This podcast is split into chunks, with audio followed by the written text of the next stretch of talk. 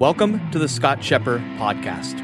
I am a man on a mission to create an army of independent writers, creators, and thinkers who make a hell of a living doing what they love. And it all starts with one thing, and that is doing things the old way, the hard way, the deliberate way, the Antinet way. Listen in as I share thoughts and rants of what goes on behind the scenes as I create an independent knowledge empire where I get to spend my days doing what I love reading, writing, and thinking while making a hell of a living and helping my people do the same. Well, hello, friend, and welcome back to another episode of The Daily Scott Scheper. Today, I do not have a uh, satirical sponsor about some product which I somehow link to seminal fluid and blood. um, but you know what? It reminds me that I shall look for such a product and a sponsor in my subliminal mind and by subconsciously and put in the background of my mind this week. So hopefully I can find something.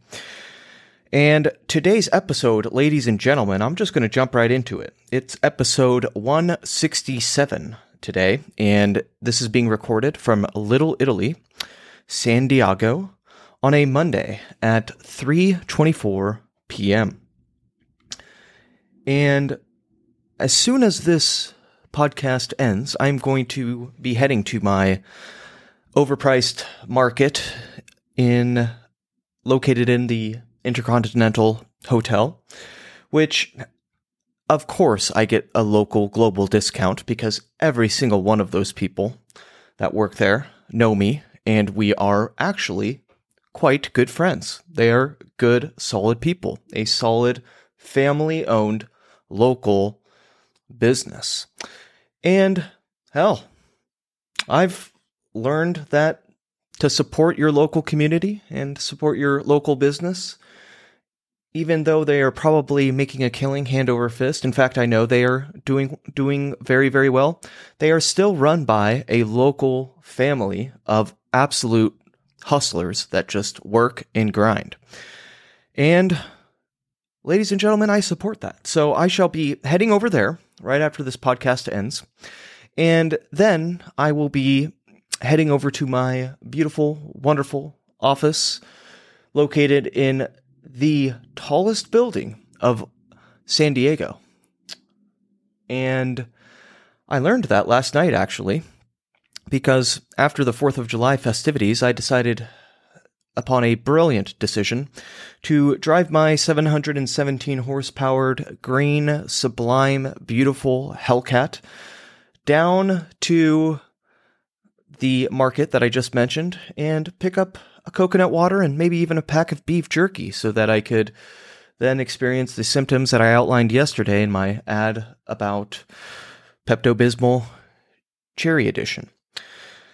And unfortunately, I timed it precisely at the perfect moment when every single other person in the in the world of San Diego was leaving the uh, 4th of July fireworks celebrations and heading back to their abodes to sleep soundly in their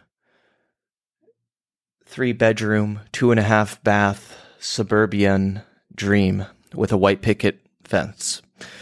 And I was stuck for about, I don't know, 30 minutes in a maybe a 30 or 40 yard territory on the beautiful, wondrous downtown Midway district in San Diego, right near my office. So I decided to divert and head over to my office and just park there and, you know, walk across the street, pick up a nice, crisp 7 Eleven um, coconut water and a Quest bar, of course. And I, of course, bought uh, a Toblerone chocolate bar for myself, and I've decided I decided to buy it for the front worker who works at the front desk of the building.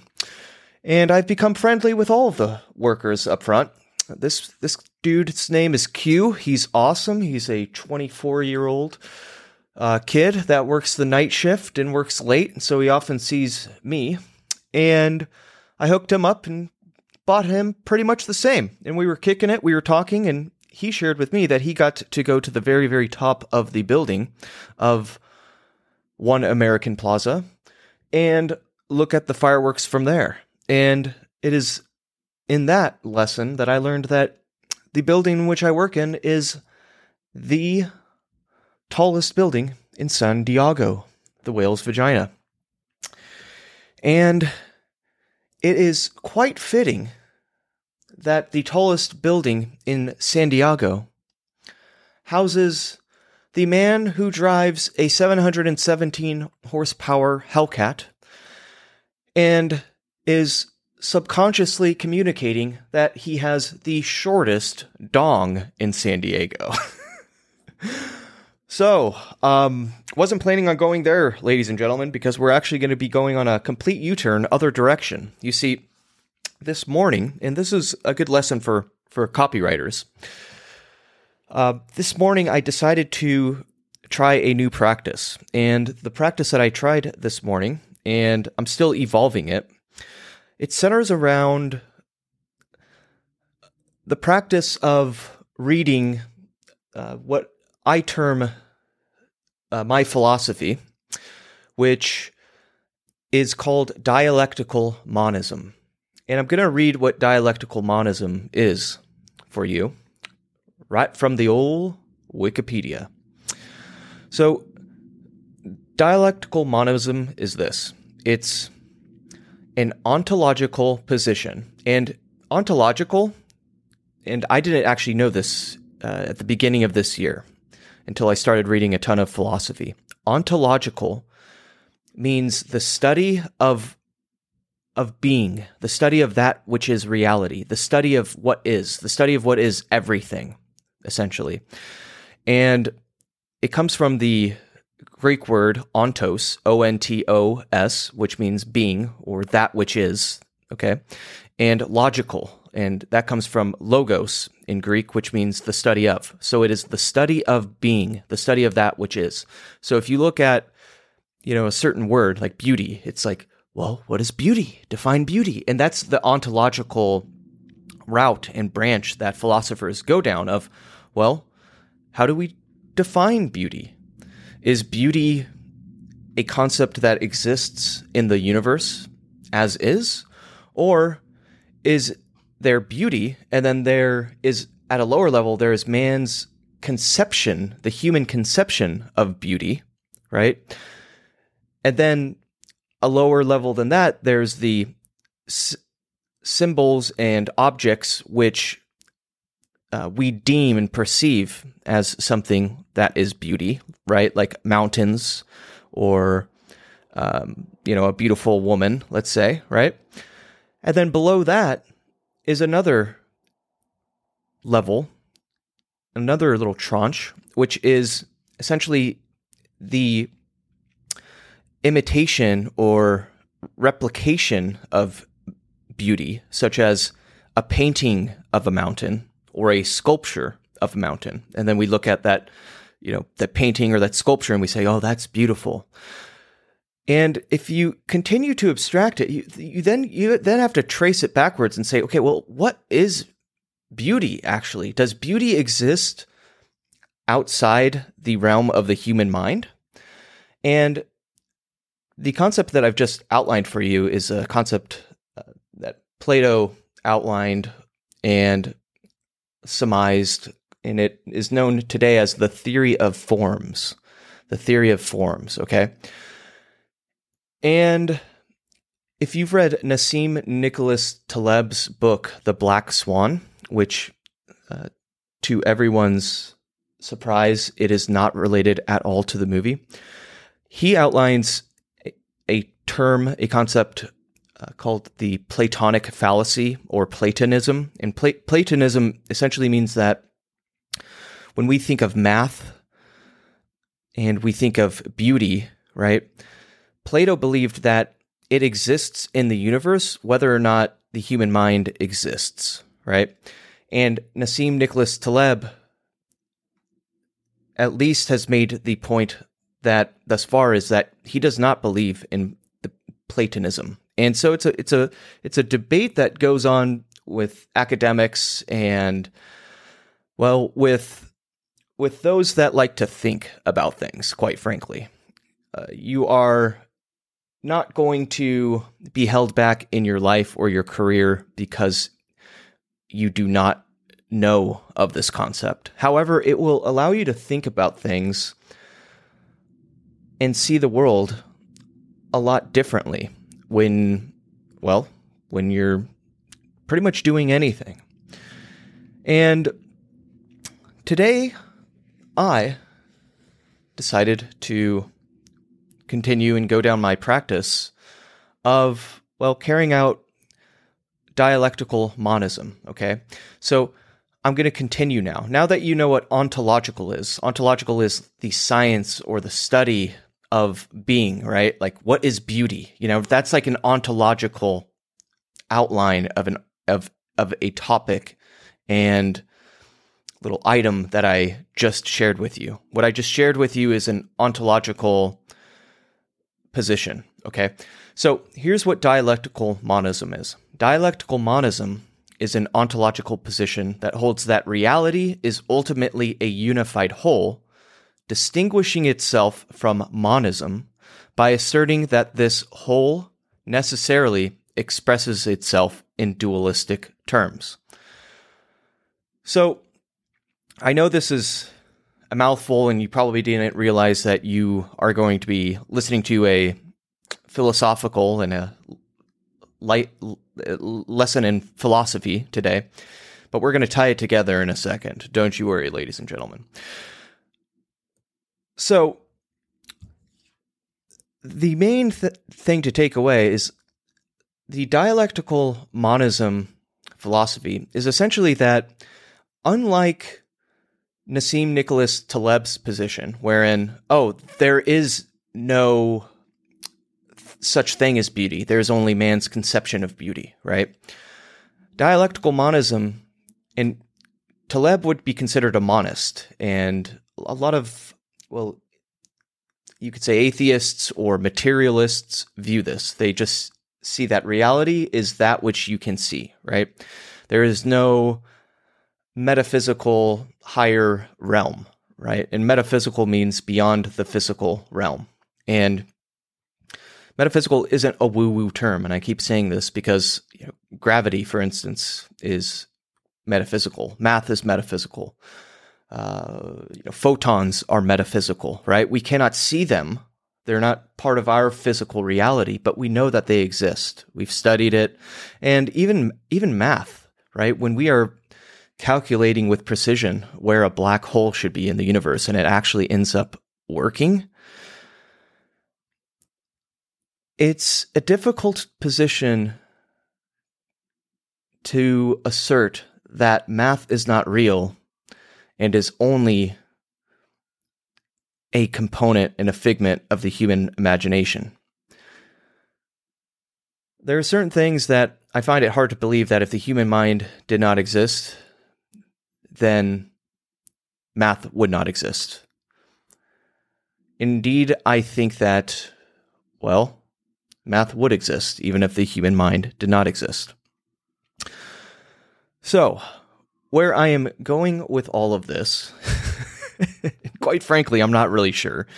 But where I was going with all of this is I didn't think it would take me that long to outline dialectical monism. But what I've integrated into my daily practice before I start work in during the day is a lot of people they they have a, a spiritual practice or a spiritual balance of a way where in which they balance their lives out by you know either just knocking off their spiritual you know checklist to go to church once a week. I don't really like to do the weekly balance activities. I like to if i'm going to balance i like to make it a part of my daily process. And my daily process is something that is pretty much set in stone, but there are certain components that are evolving. And these components will help you a tremendous amount. If you are someone that wants a way to absolutely dominate, yet you hate the idea of constantly juggling in the back of your head or your mind of trying to figure out how to become a more balanced person. Okay. I've created a and molded a daily process that, well, quite frankly, works for me. And I will be sharing it in excruciating detail and simplifying it and making it very, very actionable in an upcoming letter of the daily, well, not daily Scott, the Scott Scheper letter. My brain is not functioning today, ladies and gentlemen, for some reason. So, yes, that's one thing. The second thing is this is I also tried another thing today in my daily practice, and that is instead of jumping into the the podcast and recording it immediately after I well did my fitness and worked out, I decided to do it after I also did some reading, and a lot of reading and writing, which I call the Zettelkasten. And so that is one thing that I've done differently today. But, well, I don't think you really, quite frankly, care about that. Um, now, I was going to go into a lesson for copywriters. And when I started this episode, I thought I was going to spend a lot more time on this component, but I'm going to keep it brief, okay? So, in my dialectical monistic practice, let's say, I practice the two polar spiritual, I don't know, realms or reading and study of by first reading the theology or philosophy at one polar end of the spectrum, which would be a Western religion. And for me, uh, the one that I am uh, currently focused on and, well, exploring, re exploring, as I was baptized in this and, and grew up in this, is uh, Catholicism and reading the Bible.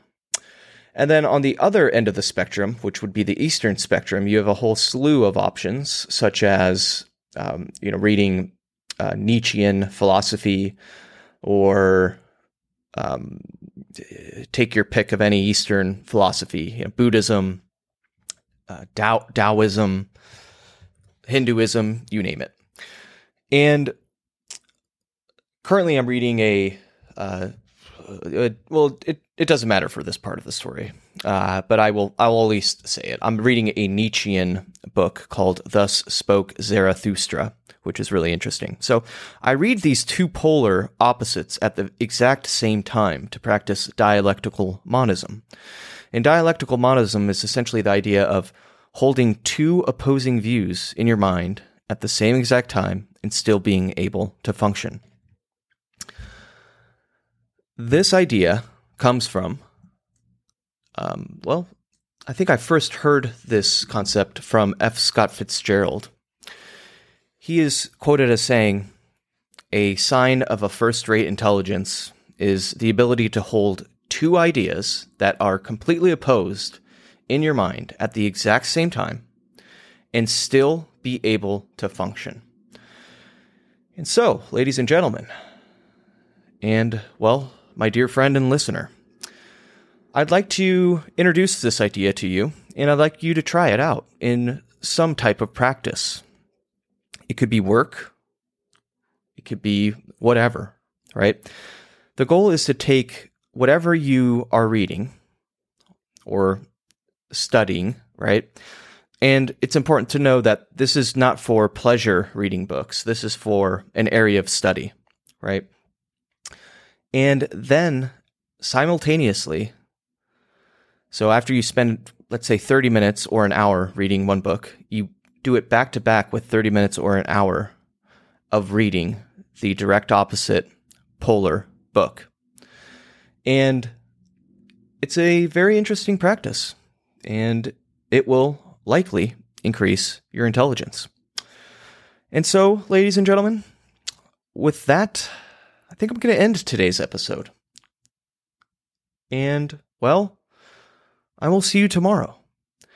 And as always, I must remind you and advise you to never forget the most important lesson, which is to always remember to stay crispy, my friends. Scott Scheper signing off. Monday at 3:43 p.m. Bye-bye now. Hey, real quick. This podcast was made possible by my sponsor, which is me. Yes, frickin' me, Sir Scott of Scheper. You see, I am committed to never shilling some dildo freaking hipster crappy product like all the other podcasters do. All right? So, my only ask is that you spend 10 seconds right now, pull to the side of the road, even if you're on the frickin' freeway, and rate and review this podcast. Then share it with a friend. That's my only ask. You see, this will help spread my movement. I want to create an army of 1,000 independent writers, creators, and thinkers who get to spend their days doing what they love writing, creating, thinking, and taking notes using analog tools, while also making multiple six figures if they even choose to. And more importantly, I want to help my people build a tribe, a tribe of people that they were meant to serve. And so by rating and reviewing this podcast right now, you will directly help me and many others in achieving this mission. Peace.